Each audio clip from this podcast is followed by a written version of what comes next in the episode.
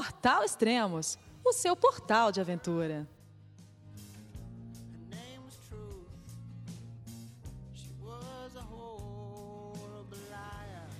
Bom dia, boa tarde, boa noite.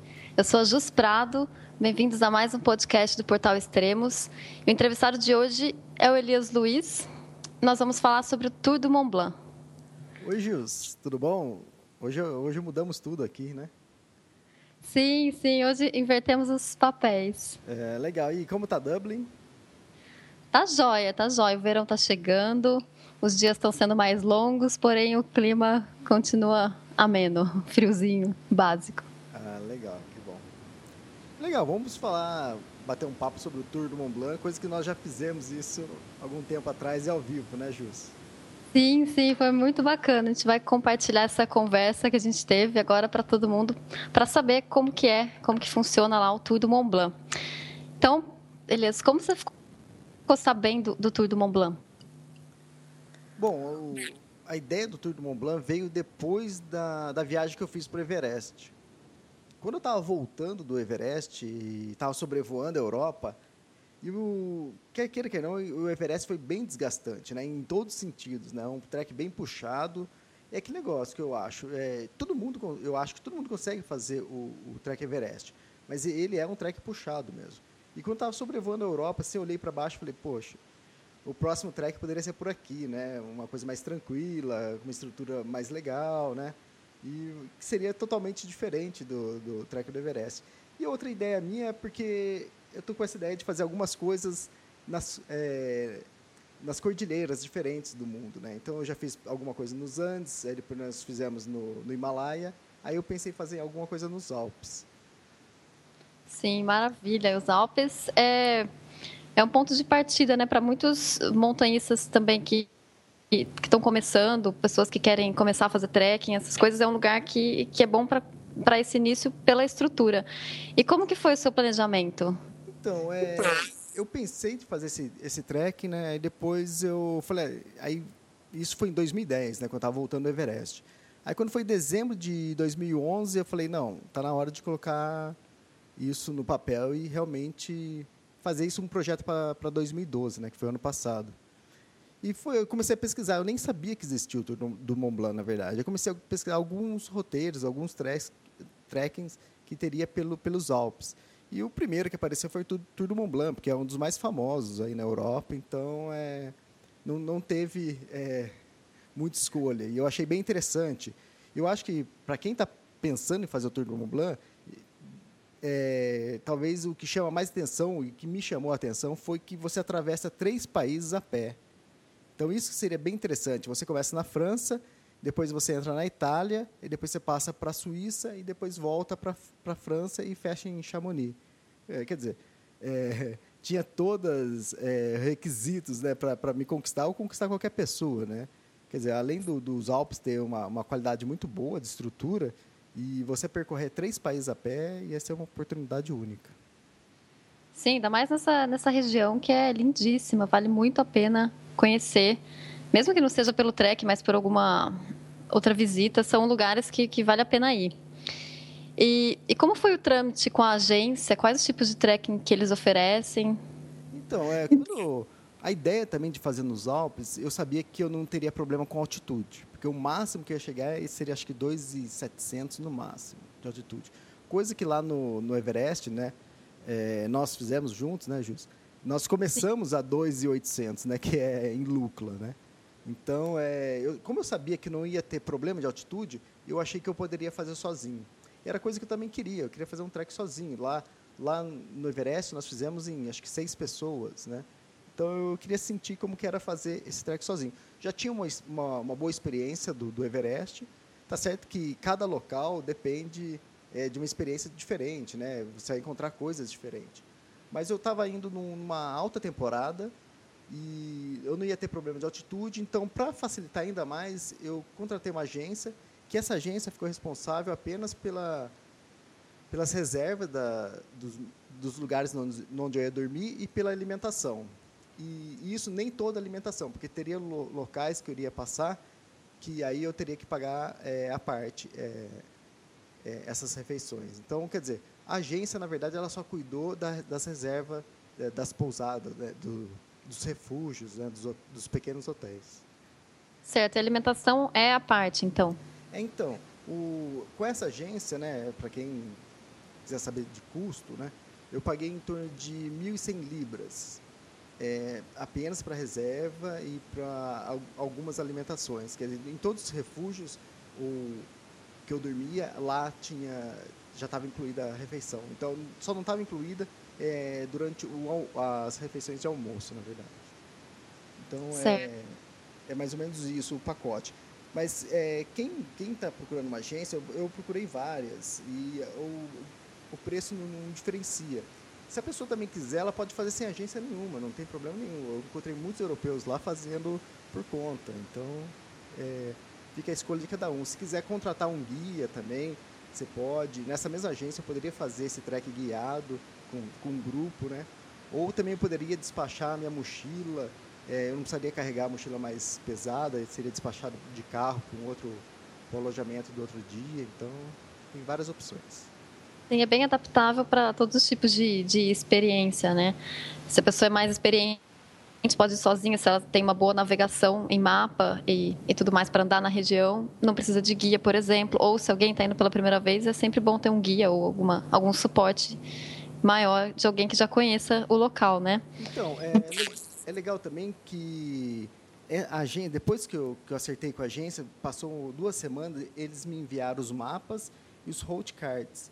Road card é uma planilha do que, da tarefa que você vai ter no dia. Então, ali tem a dica da trilha durante o dia. Então, eu tinha é, 11 road cards para cada dia. Então, além de, um, de eles terem enviado três mapas. Né? Que o Tour do Mont Blanc, é, os mapas que eles enviaram, não, não tem o Tour do Mont Blanc no mapa só, o que seria muito mais cômodo. Né? E ocuparia menos espaço, menos peso. Mas aí eles enviaram três mapas, porque um abrange mais a parte da França, outro mais a parte da Itália outro mais a parte da Suíça. Certo, maravilha. E o que, que você levou na mochila? Bom, ah, o, o, que todo mundo leva, né? As camadas. Eu não, como era verão, eu não me preocupei a ter roupa de muito frio. Eu levei só uma camada externa, né? De, de agasalho que praticamente nem usei.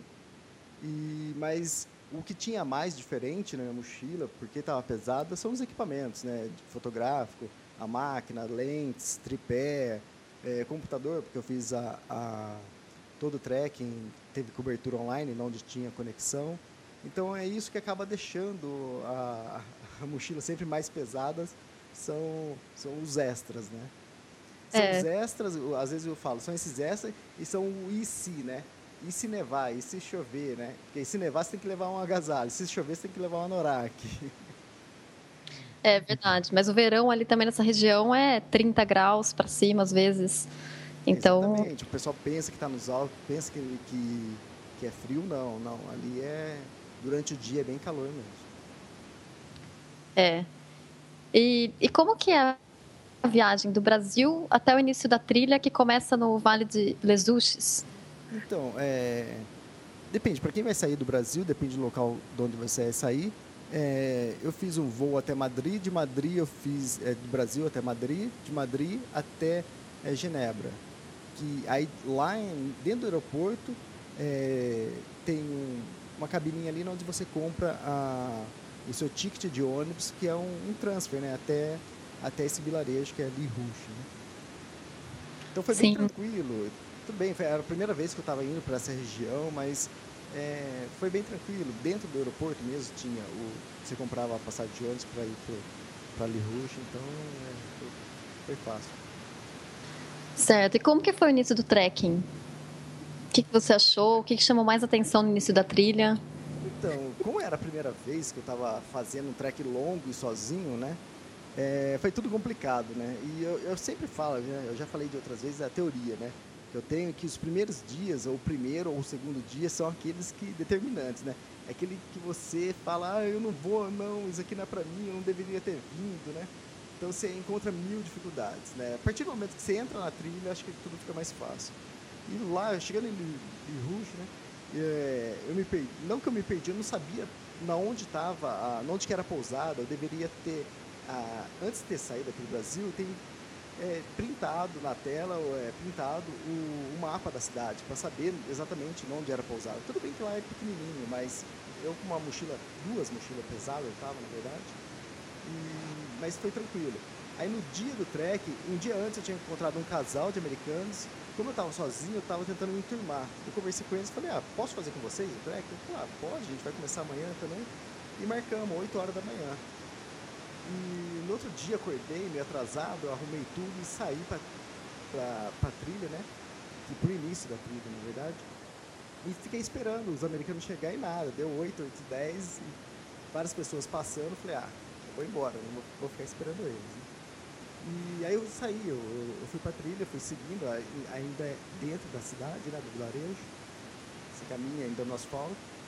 E aí eu cheguei até onde tinha o, o teleférico. E aí eu comecei, aí começou a trilha. Quando eu cheguei lá, desci do teleférico, fui procurar meu road card, eu esqueci meu road card no, na, na cama da, da pousada. Né? Então, quer dizer, o primeiro dia já foi tudo errado. Né? Dia você fala assim, pô, o, o pessoal que ia fazer comigo, porque aí eu já não iria fazer mais sozinho. Não, não vieram, não encontrei. O road que é o principal, né? Pra você saber é, como começar. E é ruim, assim, o primeiro dia, que é dentro do vilarejo. Imagina você estando em Campos de Jordão passando nas vilinhas, né? Na, na, nas casas aí, no meio das casas. É mais ou menos isso. Então, a partir do segundo dia que realmente você começa a subir a montanha e pegar trilha, e você não vê mais, assim, vilarejo, assim, grandes, né? Então, é, o primeiro dia foi bem. Foi vários transtornos, assim, você fala, pô, eu errei tudo aqui. Eu planejei tanto tempo, aí chega na hora você começa a errar um monte de coisa. Mas eu tinha um mapa, aí foi tranquilo. Ó. O bom da, da região ali na Europa, dos Alpes, que é tudo demarcado, tem muita plaquinha, então, nossa, foi, foi muito fácil. É, isso é excelente. Você voltou para pegar o seu card? Não, não, não, voltei, não voltei.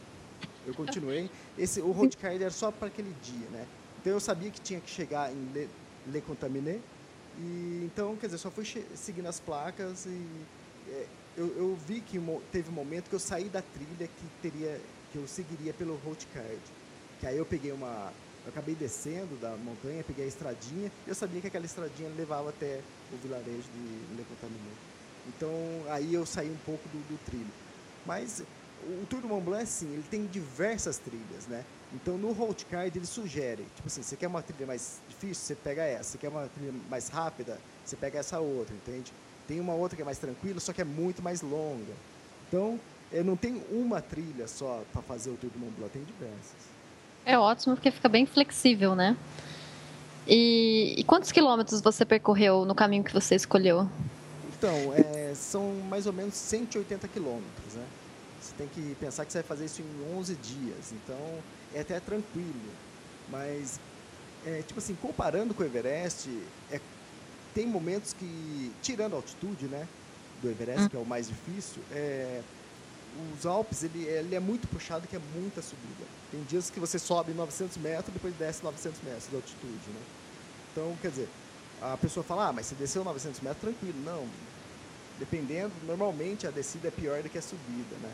A subida cansa, mas a descida é, destrói seu, os seus pés e o joelho. Né? Então, é, é. o puxado do Tour do Mont Blanc é. foi isso. A temperatura alta.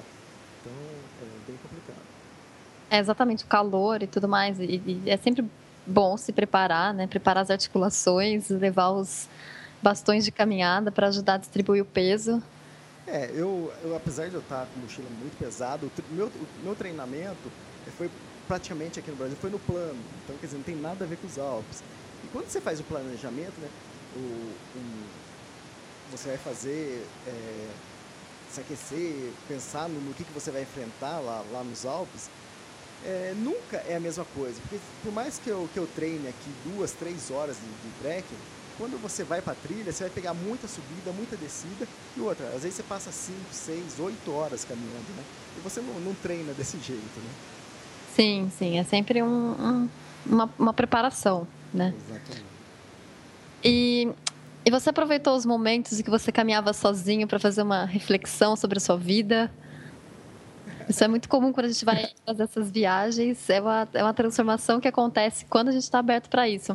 Você teve esses momentos de reflexão? Então, Eu não sei, eu acho que eu tenho esses momentos de, de reflexão em, em, vários lugares, né? É, eu caminho aqui duas horas, é, pelo menos dia sim, dia não, e eu já uso isso. Se eu corro, eu já não consigo é, refletir, pensar, essas coisas. Né? Se está caminhando, eu já aproveito para isso. Lógico, nos Alpes isso potencializa, né? É lógico que você pensa em muita coisa, não, não que você refaz a sua vida, entende? Mas é legal você colocar em ordem seus pensamentos, sua vida, ver o que, que você está fazendo, ver o que, que você fez, o que, que tem para fazer. Mas é, acho que a maior parte do tempo você está preocupado com a trilha, você está preocupado com qual o próximo trecho, está preocupado com o peso, está preocupado com comida, com várias coisas. Então, quer dizer, não é assim só reflexão ah, durante a trilha, mas que você aproveita para isso. Isso. Oi? Não, é, eu ia falar porque é isso que você disse exatamente sobre estar tá focado na trilha. Né? Na verdade, essa reflexão sobre a vida vem em, em alguns momentos, mas o mais importante é você estar tá presente. Mas não só quando você está fazendo a trilha, mas no seu dia a dia. Procurar estar tá presente em cada coisa que você faz. Por isso que é tão transformador essas experiências, porque te força a estar presente. Né? No nosso dia a dia é muito fácil a gente embarcar em em planejamento de futuro, em ideias do passado e ficar nesse passado, futuro, passado, futuro. E quando a gente vai para uma viagem dessa, a gente adora, por quê? Porque estamos plenamente presentes. E é daí que surge toda a transformação, porque se você for ver, o momento que você existe é o agora. Não tem nada além disso. Exatamente. E eu acho que é, as coisas que ficam né, de lembranças, é, as transformações, as, as, boas lembranças que ficam, são as pequenas coisas, né? E é o que você falou, você está focado ali, está 100% presente. E é legal que, eu sou ao contrário de outras pessoas, eu não gosto de, de caminhar com fone de ouvido, com música, com outra, com outra coisa. Eu gosto de estar ali vivenciando, estar escutando barulho, de repente é alguma coisa interessante para fotografar ou para ver, presenciar apenas. Né? Então eu gosto de estar ligado sempre. E eu acho que às vezes as coisas que ficam são, são as pequenas coisas, né? Que ficam depois você vai lembrar o, o gosto do, do mirtilo, né? Que é o a blueberry. É, eu estava caminhando na Suíça e tinha uma arvrinha ali é, com as frutas eu comi, era meio azedinho. Então, quer dizer, quando agora saiu a Red Bull com o mesmo sabor, eu tomei, quer dizer, quando eu tomo Red Bull agora eu, parece que eu estou na Suíça. Então, são várias coisas. Tem várias outras coisas também. Eu estava caminhando depois de Le Contaminé. Eu estava numa subida e estava passando uma parte de, de neve. Aí eu parei para fotografar as pessoas que vinham atrás. Aí tinha dois senhores que estavam subindo, eu fotografei eles, muita gente boa, muita gente fina, pessoal. Conversei com eles um tempo e um tinha 69 anos, outro tinha 71 anos, né? Então, quer dizer, você vê isso, eu fico encantado com isso, né? como essas pessoas nessa idade estão fazendo o que eu estou fazendo ali. E outra, depois que eu conversei com ele, falei tchau, eles falaram tchau e foram embora, e passaram e eu não vi mais eles depois. Então, é, é, são esses pequenos momentos que, que você acaba guardando e que também ajuda a transformar você, entende? pensar de uma forma diferente. Sim, com certeza. E isso é, pro, é tentar trazer esses momentos para o dia a dia e viver intensamente presente, seja na trilha, seja no trabalho, seja em que situação for. E esse negócio da terceira idade que você falou que você encontrou é uma coisa que eu acho incrível também aqui, como eles são ativos e, e, e fazem de tudo, correm, fazem o, o, maratonas e, e trekkings, escaladas. Eu encontrei vários também enquanto eu tentei escalar o Mont Blanc e era incrível. Como, como é bonito de ver, de ver essa atividade física ativa na, nos Alpes. É bem interessante. E, e você falou que a sua mochila estava muito pesada. Se eu tivesse que fazer novamente o mesmo roteiro, você iria eliminar muito mais peso? Ou, o, que, o que aconteceu que você não faria novamente? Então, é, é difícil, né? Eu, lógico, eu tinha várias coisas aqui que que talvez seriam desnecessárias, que eu poderia fazer muito mais leve. Eu acho que o, o trek ideal para você fazer isso para mim, né?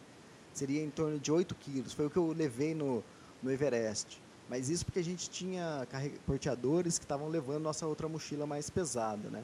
Então a gente é, tinha é, o cômodo de levar pouca coisa na mochila, só o essencial para o dia. Né? Então, mesmo assim, a, lá no Everest estava 8 quilos. Eu acho que se eu fizesse os Alpes com 8 quilos, ia ser maravilhoso, ia ser fantástico, né? Mas é difícil falar o que não levar, porque exatamente o que pesava essa parte extra aqui de, de computador, de, de máquina fotográfica, e isso é difícil hoje em dia eu fazer sem, entende? Então, se, se eu pudesse optar eu, ou fazer diferente, tudo bem, talvez eu, eu conseguiria diminuir um pouco o peso, acho que chegaria uns 15 quilos, mas eu poderia ter optado por transportar a minha mochila é, de, um, de um alojamento para o outro, que é um serviço que você teria que pagar mais. Eu poderia optar por isso, não exatamente eliminar as coisas. Sim, mas é pelo seu objetivo foi bacana até carregar todas as suas coisas para fazer. Não, é legal, eu, eu, fiz um podcast lá, gravei um áudio, gravei um vídeo e publiquei no dia, no mesmo dia, no momento, né, porque lá tinha, vários lugares tinha é, conexão com a internet, então eu postava foto, fazia interação com as pessoas, as pessoas participavam, é, é eu fiz concursos é, durante o percurso, então é legal essa interação, é, é difícil hoje em dia, pelo menos aqui, para os extremos, ou para os aventureiros mais modernos, você não, não tem uma tecnologia dessa, levar equipamentos assim para você fazer uma coisa mais interativa. Sim. E deu para você fazer amizade pela caminhada? Bom, lá eu encontrei uma amiga minha, né? Que a gente só se encontra nas grandes viagens. encontrei com você, Jus, acho que foi no último dia de trekking, depois que você termina em Rouge, né? Foi. Né? No último dia. Aí tem um deslocamento para Chamonix, que é onde a gente passa uma noite, que aí, aí foi legal. Eu encontrei com você lá, então a, a, outra vez que eu tinha encontrado você, apesar de a gente é, ter morado aqui no Brasil, em Campinas, é um bairro praticamente vizinho do outro, era vizinho, né? Botafogo e, e Vila Industrial. É verdade, é verdade. É, a gente só foi se encontrar no, no trek do Everest, depois a gente se encontrou no Tour do Mont Blanc, então foi, foi bem interessante. E é. amizades na trilha você acaba fazendo. Eu caminhei todo o tempo sozinho, às vezes encontrava alguém, você conversava 10, 15 minutos e, e cada um tem um ritmo diferente, eu parava para fotografar, ou a pessoa estava mais rápida ou mais devagar. Então você nunca caminhava junto com as pessoas. Essa, muitas dessas pessoas que você vê na trilha era um papo de 5 minutos, depois você encontrava na, no hotel à noite ou no, no, refúgio à noite. Então aí você sentava junto, conversava. Então eu fiz bastante amizade, bastante italiano, norueguesa, várias pessoas. Depois que eu voltei, ainda continuei trocando e-mails, mandando fotos. É, é, é sempre legal. É, isso é muito bacana. A gente nunca está sozinho, né? Essa que, que é a, a, grande verdade. E que experiência você traz esse trek em relação aos outros que você já fez? Olha, esse trek, acho que ele fechou um ciclo de uma coisa que eu, eu sempre me perguntava por quê. E coisa que você citou quase, quase agora. Primeira vez que eu fiz uma viagem para a Patagônia, encontrei uma senhorinha é, em Rio Galegos, Gallegos, né? É, ela estava uma senhorinha, assim, devia ter quase 70 anos, entre 65 e 70 anos. Bem enrugadinha, assim, com uma mochila enorme nas costas. E eu me encantei. Falei assim, nossa, mas como uma senhora assim está fazendo um mochilão aqui pelo, pela Patagônia, né? E tinha um italiano, depois eu conheci ele, que, tava, que veio no voo junto com ela, e ele disse que era o sonho dela conhecer é, a Patagônia e, e, na vida corrida nunca deu tempo. E o marido dela tinha morrido e ela aproveitou que agora estava sozinha para espairecer. Ela resolveu conhecer a Patagônia. Então foi interessante isso. Eu, eu, na hora que eu vi ela eu falei nossa será que quando eu estiver na idade dela eu vou estar tá fazendo a mesma coisa? Quando nós fizemos o trek ao Everest né você estava junto acho que você deve se recordar a gente encontrou muitos senhores né pessoas assim na terceira idade assim de na beirando 70 anos, 65 anos, tinha muita gente. E a mesma coisa, eu falo, mas como pode, cara? E a maioria desses são europeus, né? Eu falei, mas como pode isso, essa vitalidade, essa vontade de estar de, de tá se aventurando com essa idade, né? Aí teve um momento na trilha, quando eu estava em, em vários momentos, quando eu estava na França, na Itália e na Suíça aconteceu. Quando eu estava chegando no refúgio Elisabetta, eu encontrei um grupo de, de adolescentes torno de 12 a 15 anos no refúgio. Tinha uma mesa assim cheia de adolescentes, devia ter, um, devia ter uns 10 adolescentes.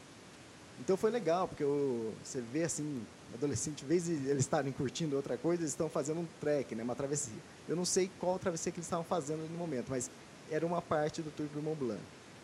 E teve outro momento que eu estava na Suíça, eu estava subindo, era um desnível de 900 metros naquele dia.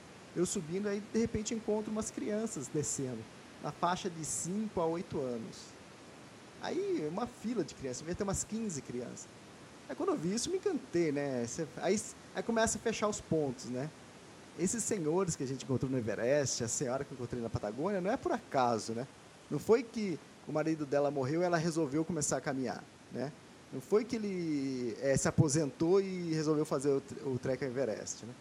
Você vê que a cultura, a cultura é, do europeu é essa, né? Desde criança eles caminham, eles fazem trilhas, fazem trekking, é, grandes travessias. Então isso é uma coisa natural. Desde criança, ele faz isso adolescente, né? Depois eu vi também. E depois quando você está mais velho, você vai fazer a mesma coisa que você sempre fez. Então, quer dizer, ali fechou o ciclo. Eu falei, não era que acontecia de repente, não, ali é a, é a cultura. Acho que você está vivendo aí agora, acho que você percebe isso também. Sim, sim, com certeza. É, é, é, muito comum viajar, a cultura de viajar, explorar, já, já vem desde de antes de, de dos colonizadores e tudo mais, né? Eles já é natural para ir viajar sozinho para algum lugar. A gente ainda acha que, ah, mas você vai sozinho para um outro país, vai, não tem problema. É. E eles estão viajando sempre de todas as idades, adolescente, já começa de cedo, né, de adolescente, já começa a sair para reconhecer. É bem bacana isso. E para fechar aqui o nosso o nosso papo, que conselhos ou sugestões você tem para dar para fazer o tour do Mont Blanc? Bom, é, não seria acho que só o tour, né? Qualquer é, qualquer trek que você quiser fazer, se quiser fazer uma, uma viagem à Patagônia, um, ou Serra Fina, travessia na Serra Fina ou outro lugar, é, coloca a mochila nas costas e vai, né? É, porque às vezes a gente fica prorrogando, ah, vou esperar um amigo meu, uma amiga minha que tenha tempo para ir junto comigo.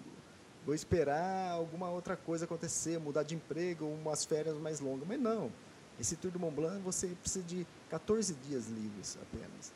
O trek são. Você caminha durante nove dias. É, no trek tem dois dias de descanso, é, isso é super legal. E é diferente lá do, lá do Everest, que a gente tinha dois dias de, de parada no Everest, mas era aclimatação, assim, que subir uma montanha no dia. Né? E no Tour do Mont Blanc, não, você tinha é, dois dias de descanso para conhecer o vilarejo. Então, o Tour do Mont Blanc é bem legal. Eu indico assim, Tour, Tour do Mont Blanc para quem está começando, porque você vai pegar uma boa estrutura, região muito bonita, é, bem segura. Então, é, a, minha, a, minha, dica é coloca a mochila nas costas, ou então faz um planejamento. Ah, agora eu não posso, mas tudo bem, em 2014 eu posso. Então eu já começo a planejar desde já. E se não pode ir com a agência, não tem problema, você pode ir lá sozinho e chegando lá você compra os mapas, ou já pode comprar daqui, né, na desnível.com, né, você pode comprar os mapas. Então, a dica que eu dou, vá, vá, não importa. É, se vai ser sozinho, se vai ser acompanhado. Lógico, eu sempre indico para ir com alguém ou para ir com alguma agência, né? Mas se for uma coisa segura e não tiver como ir com outra pessoa, vá, vá sozinho, não tem problema. Tenta, Sim. chega lá, você se enturma e você faz com alguém. Usa o slogan do, do site, sonha, planeja e realiza. É, exatamente. É, é que tem muita gente que que fica muito preso no sonho, né? Então, o slogan do site é exatamente sonhe, planeja e realiza, né? É isso que a gente quer ver todo mundo fazendo, né? Realizando é. sonho. Porque o portal Extremos vive disso, né? Da, da realização do sonho de, das pessoas, que depois vem e conta suas histórias, suas experiências, né? O Extremos é, não é um site de aventura, é um site de pessoas, né? De, de das experiências das pessoas que, por um acaso, estão fazendo aventuras pelo mundo. Certo, muito bem. Legal, que... É, esse foi o nosso primeiro, quer dizer, o segundo encontro, né? A gente tem que começar a pensar onde será o nosso próximo encontro, né? Durante uma viagem. Próximo encontro, um lugar especial, vai estar aguardando a gente aí. Próximas aventuras. Legal. Para quem quiser saber mais do Tour do Mont Blanc, é só entrar ali no, no, no site do Extremos. Tem a, aquela aba Expedições e ali tem o submenu e tem o Tour do Mont Blanc. Ali tem várias dicas, é, o, a cobertura online que eu fiz, tem, então você pode visitar o site e saber mais. Então, eu acho que um dos maiores atrativos do Tour do Mont Blanc é esse, você caminhar em três países. Isso, isso não tem preço. Certo. Então tá bom, muito obrigada, Elias, também pela oportunidade de puxar a entrevista e compartilhar essa conversa que a gente teve no final da sua caminhada lá.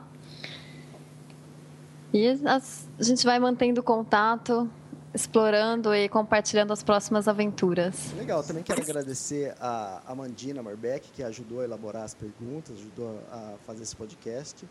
E quem está nos escutando, quiser saber mais, ou se eu falei pouco, quiser mais dicas, é só deixar recado aqui no, no site, ou no, no podcast, ou onde for, que, que a gente vai estar tá comentando e respondendo. Legal, pessoal. Obrigado por nos acompanhar. Continue acessando Extremos e nosso podcast agora tá, também está na iTunes. E acessem, comentem, deixem o seu recado. Isso, muito obrigada. Namastê. Namastê, até mais, Jus. Até mais.